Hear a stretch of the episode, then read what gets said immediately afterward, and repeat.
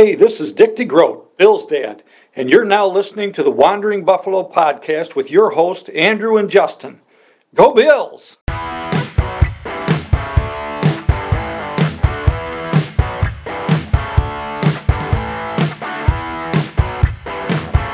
What's up, Bills Mafia? I am your host, Andrew Chang, and you are now listening in to another episode of the Wandering Buffalo podcast. Justin cannot make it to today's episode because he's helping out his future brother in law with some work around the house. And, you know, he's filled in for me a couple of times, so it's time for me to return the favor. So you're stuck with me today, and today is Sunday, the 13th of March. Tomorrow is the 14th of March, which should be pretty obvious to you. And the significance of tomorrow is the fact that it's tomorrow at 12 p.m. is the start of the legal tampering period. And I'm using these air quotes around my camera and microphone here because although it's legal tampering period, moves have already been made, rumors have surfaced, and stuff has already happened realistically.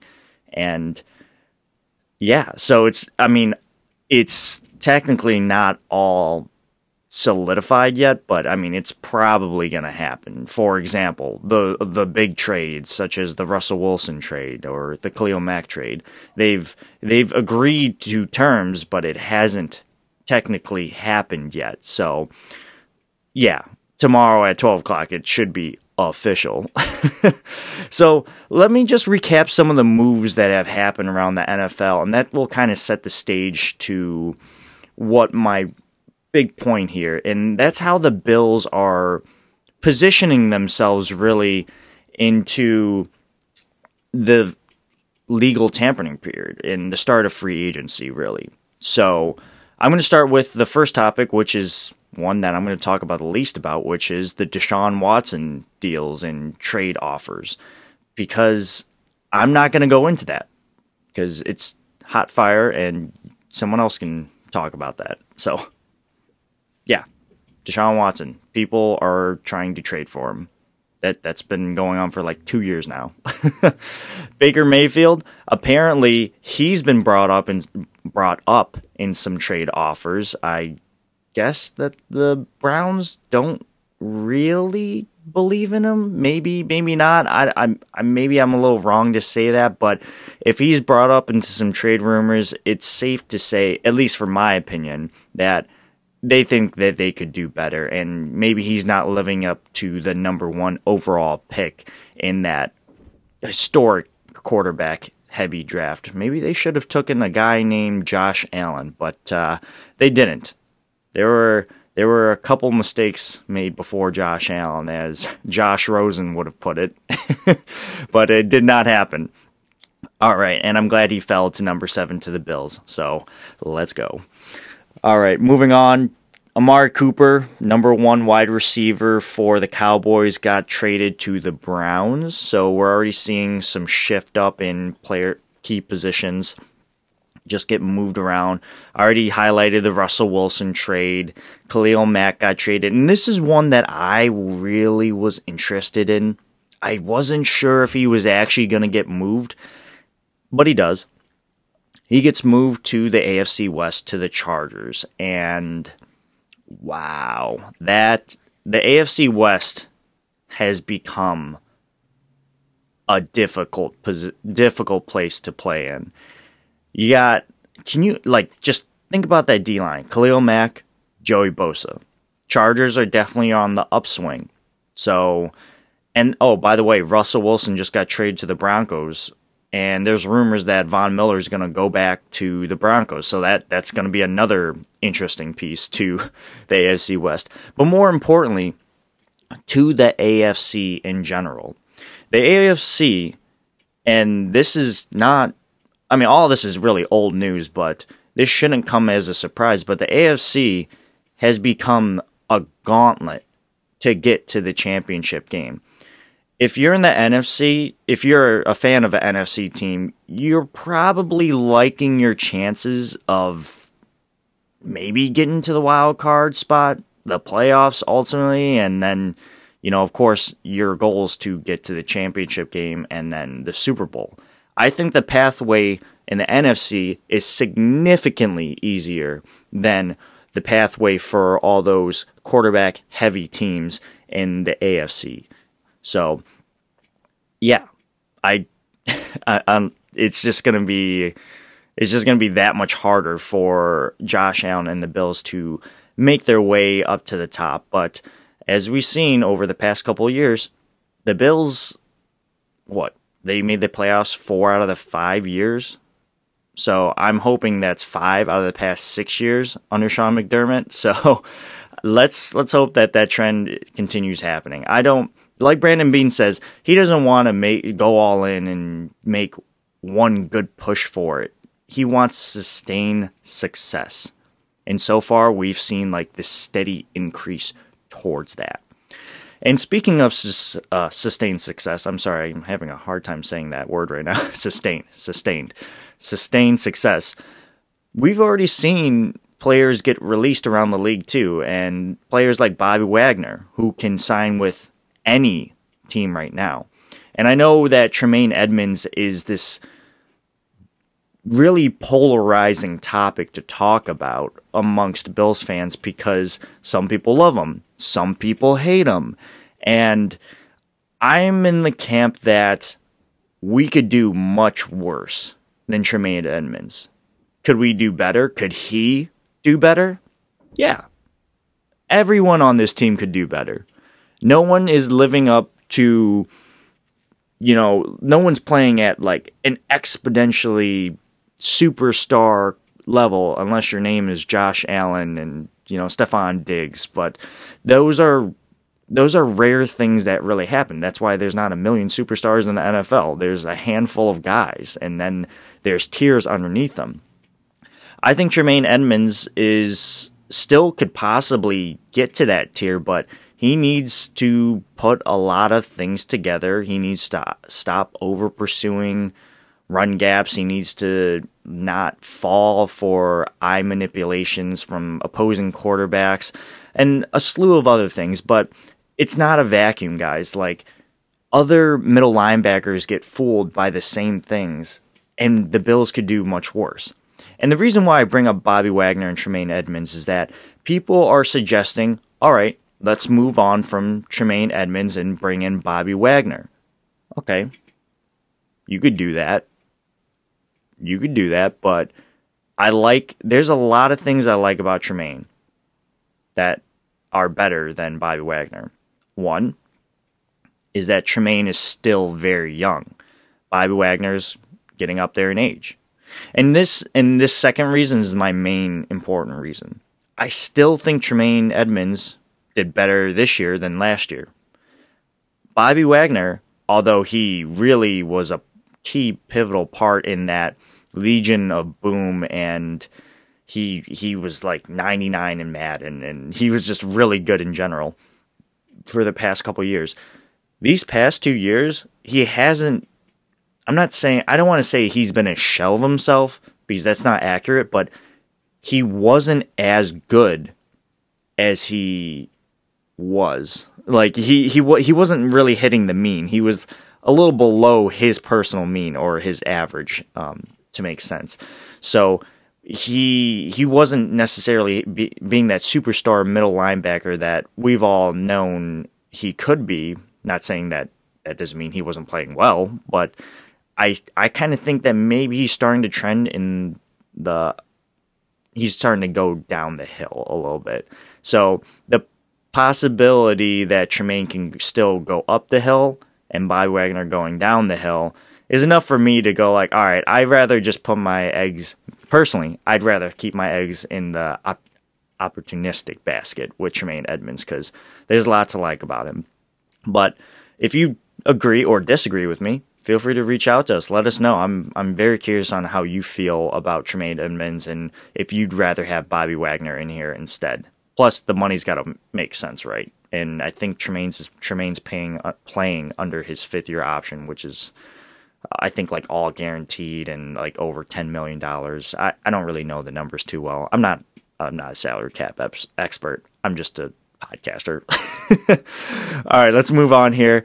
And that's, yeah. So, like I said, Bobby Wagner gets released. The, what do the Bills do? They're like, oh, yeah, we need to clear up some cap space.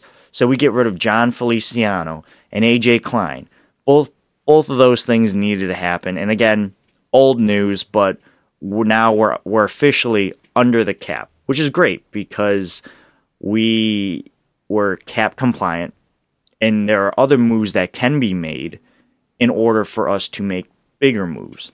Moreover, there are some players around the league that want trades, such as, and I'm not going to go into a long list here, but our own Cole Beasley, uh, the left tackle from uh, the Cowboys, La'el Collins. But these players want out, and I'm I'm just going to mainly talk about Beasley here, and again, not new news here. We we know what what what it is. I suspect that the Bills came up to him and was like, "Hey, can you take a play or pay cut?" And he was like, "No, just trade me instead." And then the Bills were like, "Okay, fine. If we can find someone, we'll we'll trade you. No worries." But uh, it doesn't look like anything has happened yet. And again, as of today, the 13th, Sunday, the day before legal tampering period, um, nothing has really been leaked out in terms of rumors.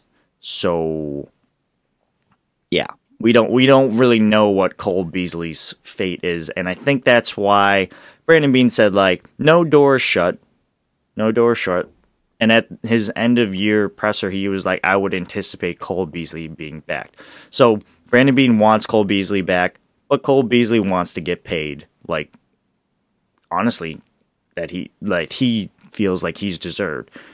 I think he's gotten the same number of catches that he had last year as to two years ago, so like 80 something.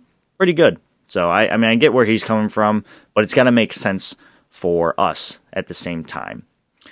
Moving on, there are players that got extended, and you know, just to recap, multiple trades. You see, Lel, um, I'm sorry, Khalil Mack get traded, Russell Wilson get traded, uh, the Bills part ways with AJ Klein. Bobby Wagner's out on the market. And what do the Bills do? They sign Jake Kumerow. they sign Jake Kumerow to a year, and then this is the, and I like it. I, I actually do like the Jake Kumerow extension because I love touchdown Jesus. Although he's not, he's probably not going to be a top four wideout of this team, and I'm not going to fall for the preseason hype of a wide receiver or a player because that I always fall for that. I don't know what it is, but I'm like, oh, here he is. He's gonna break out for us. They're gonna pay off dividends. We're, we're gonna we can move on from other players. Like, no, it's not. That's not how it happens. We we're gonna fall into the same trap again.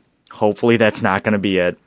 But I do like Jake Kumerow for his contributions on special teams. So hopefully he can keep that up and stay healthy and just provide some good depth in this wide receiver room, especially if someone like Cole Beasley walks. And the other move that the Bills made that I guess I was hoping that they did something different. I wanted them to cut this player, which is Matt Haack, because he's not a good punter.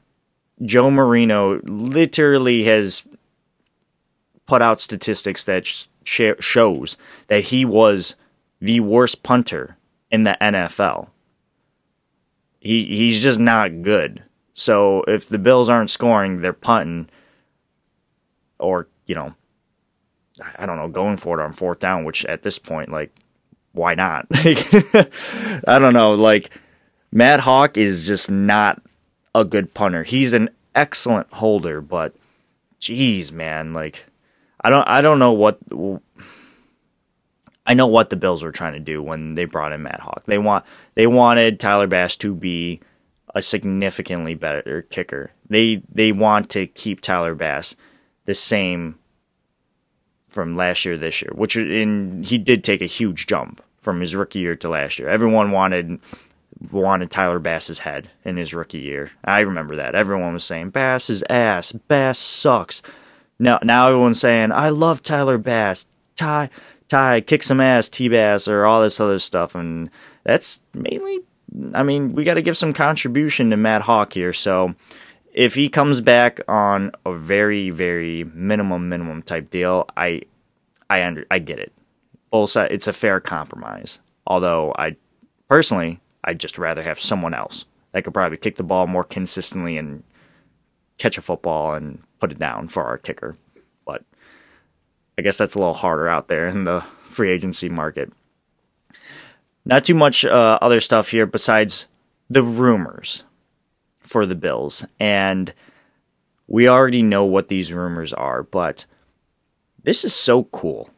And I, I kind of alluded to this when Siran got extended and our reasons to be optimistic going into next season, and that the Bills really have become a really hot destination for players.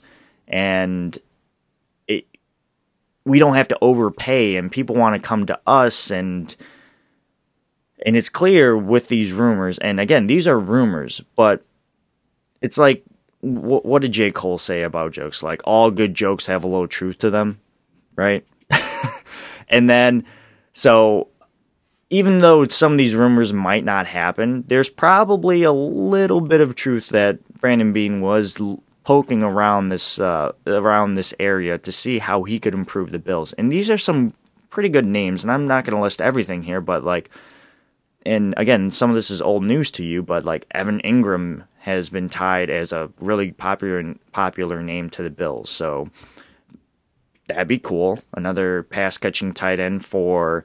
Uh, the Bills and solidifying some depth because Tommy Sweeney, I love his story, but he's not really sh- strong depth behind Dawson Knox. Rob Gronkowski, say what you want to say about that play about Tre White, but hey, he's a phenomenal blocker, and if he can bring any l- a, le- a little talent to this uh, Bills tight end room, then I mean, why not? You know, if you're not even thinking about the whole Tre White thing, which I'm not going to talk about. Leonard Fournette, the Bills have apparently shown interest in picking him up in the offseason. McCaffrey trade rumors, which I do not personally want McCaffrey because I, I think he just gets hurt way too much. No, no, thank you.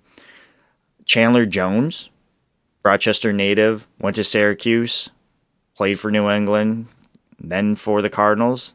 Says says on Twitter like money's not a not a thing. I it's not about everything. I, I I'm willing to basically take a pay cut to go to the right place. It just seems like the the Buffalo Bills is the right place for my guy Chandler Jones. So that would be pretty cool. But again, these are just rumors, and there's probably more rumors that I'm missing or players that I haven't mentioned. But guys, like everything by the time that this episode drops tomorrow, it might kind of be irrelevant and all this news might be like I guess what I'm trying to say is that the Bills might become a better team or at least stabilized who they are now by the time tomorrow hits, which is kind of cool to think about. So that's why I, I always love when the start of legal tampering period starts because all that stuff can happen. We're going to take a quick break. Stick around, and we'll be right back. Hey, this is Bills Vader. Now back to the show. Welcome back, everyone. Welcome into another episode of the Wandering Buffalo podcast, a show here on the Built In Buffalo Network. Again, I'm your host, Andrew Chang. Justin has the night off. You can find me on social media by searching up Two Changs, and you can find Justin by searching him up by JGods22. We're going to wrap up today's episode by continuing our segment for 13 reasons of why you should be optimistic leading up to the next season. And I'll just recap all the ones right now uh, of our previous episodes. So, number one was Brandon Beane and what he's done since coming to Buffalo. Number two was Gabriel Davis and his uprising and his impact during last offseason. Number three was Tre White and the medical staff. So we said that, you know, Tre White's going to come back. The medical staff here does a fantastic job with all the players. Number four, Justin highlights about how the D- defensive line should be better moving on to next year.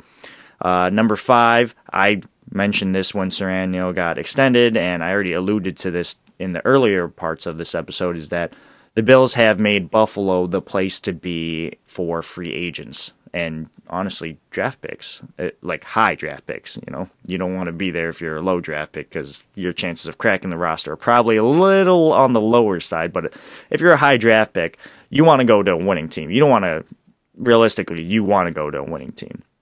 Um, let's see here. Number six is that Justin highlighted the Bills wide receiver room and how they're probably going to be better, even even more better than last year somehow. So I'm I'm very optimistic to see the Bills wideouts catch. But today I'm going a little more granular, not as big strokes, and I'm going to focus on one player in particular, and then take that to a macro level.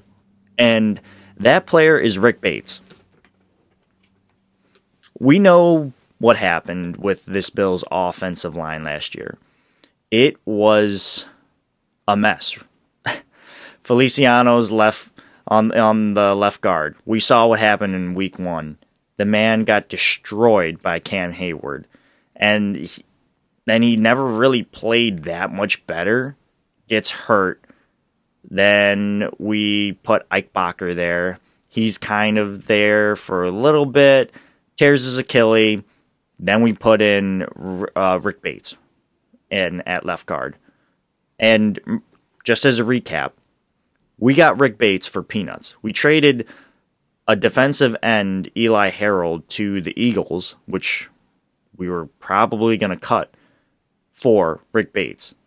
And I, I like to think we won that trade because ever since he came into the lineup during that Patriots game, I believe that's when he came in, he has looked solid very, very solid. And there is not, but, you know, I'm going to scale back here. There is not a lot of sample size when it comes to Rick Bates being at left guard. What we know about him is that he can play all five positions very well. Or, I'm sorry, all five positions. But we didn't know that he could play left guard at a higher level than any other positions. Remember, he started at right guard and Uh, during that Patriots game, Ike Boettger tears his Achilles, then he moves to left guard, and then other times I, we've seen him fill in at center. So I guess what I'm trying to say is that the Bills know the worst that they can get at the left guard position is the level of Rick Bates' play. So, what I'm trying to say is that what we saw last year with Rick Bates stabilizing the position, that is the floor, right? The Bills can only potentially get better. And let's say they draft draft a player that's better than Rick Bates, that should be good.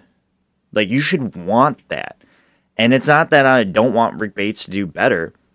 But if we can get someone even better at the left guard position, and mm, you know, let's say we don't do that, I'm confident that Aaron Kromer, one of the best offensive line coaches in the NFL, who came back to Buffalo, can get the most out of these players. So I really think Rick Bates, we've seen the worst of him at left guard, and it wasn't that bad. In fact, I'd say it was probably above average to pretty good. So it can only the ceiling just got even higher with Rick Bates. And man, I'm just thinking about how the run game went from middle of the tier to like top 10 statistically from those weeks that Justin and I were doing uh, stats leading up to each game, and it just worked out really well. The passing game stayed consistent, but the real emphasis was that run game. And I'm really, really excited to see what Rick Bates and whoever's in that offensive line with Aaron Kromer and what they're going to bring into next year's um, competition because, hey, no position is guaranteed. We know what the standard is, at least going into this offseason, and Aaron Kromer should know that too. So, at worst case scenario, we have Rick Bates at left guard, right? That's awesome. And I'm saying this with a smile because, like, that's the worst we can do. That's the worst. Hey, I'll take it. I will take it because he's he's not that bad. Now, he's technically a restricted free agent this offseason, and what the only thing the Bills really need to do is slap that tender on him and pay him like $2 million. Easy decision. Easy decision, if you ask me. So, I, I hope he comes back. And if he doesn't come back, I got some serious questions uh, about what's happening at One Bills Drive. So, yeah, that's my reason for being optimistic going into next off season. We have stability at the left guard position, and that the worst, worst possible scenario, it's the level of Rick Bates uh, play, which is pretty good. So, we can only get better from there. So, like I said, let me wrap up this episode. And at this time, and it's 350 on a Sunday on the Sunday before legal tampering period starts.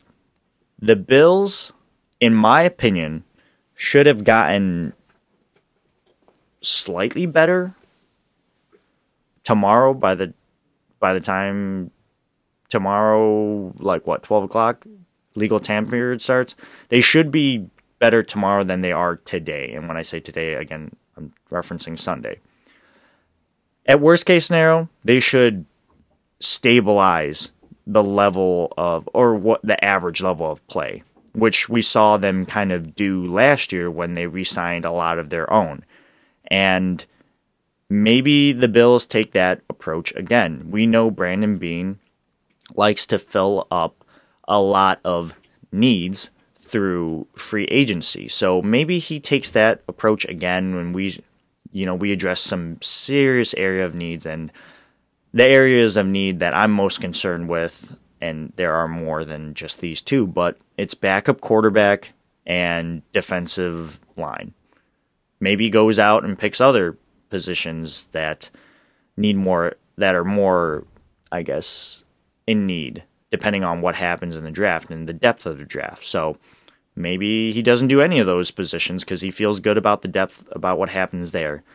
But all in all, the Bills can only get better or stabilize who they are by the time tomorrow is over.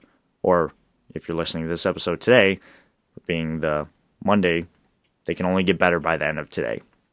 So I did enough rambling, a lot of hogging the mic and I've recapped a lot about what happened in free agency and how the Bills so far have prepped themselves for free agency. And they don't have a lot of money right now, but they can easily free up a lot of money by doing some restructures or signing people to new deals. And I think we're going to see something happen down the road. So, hey, hold on. Free agency is on the way. It's an exciting period. And then shortly after that, we have the draft. So I'm looking forward to it. We're going to shift things over to the draft. And obviously, Justin and I are going to bring you the news about what happens in this offseason as we have always done. So I want to thank you for listening to this episode. Make sure to like, comment, subs- uh, subscribe, and review our podcast. It would be greatly appreciated. If you'd like to ever join our show or, like, you know, just have a good conversation with us behind the scenes, feel free to do so. You can find us on most social media and podcasting platforms, and even on YouTube by searching up the Wandering Buffalo Podcast. Again, you can find me on social media by searching up Two Changs. You can find Justin by searching up JGods22. That's going to do it for today's episode. And as always, go Bills.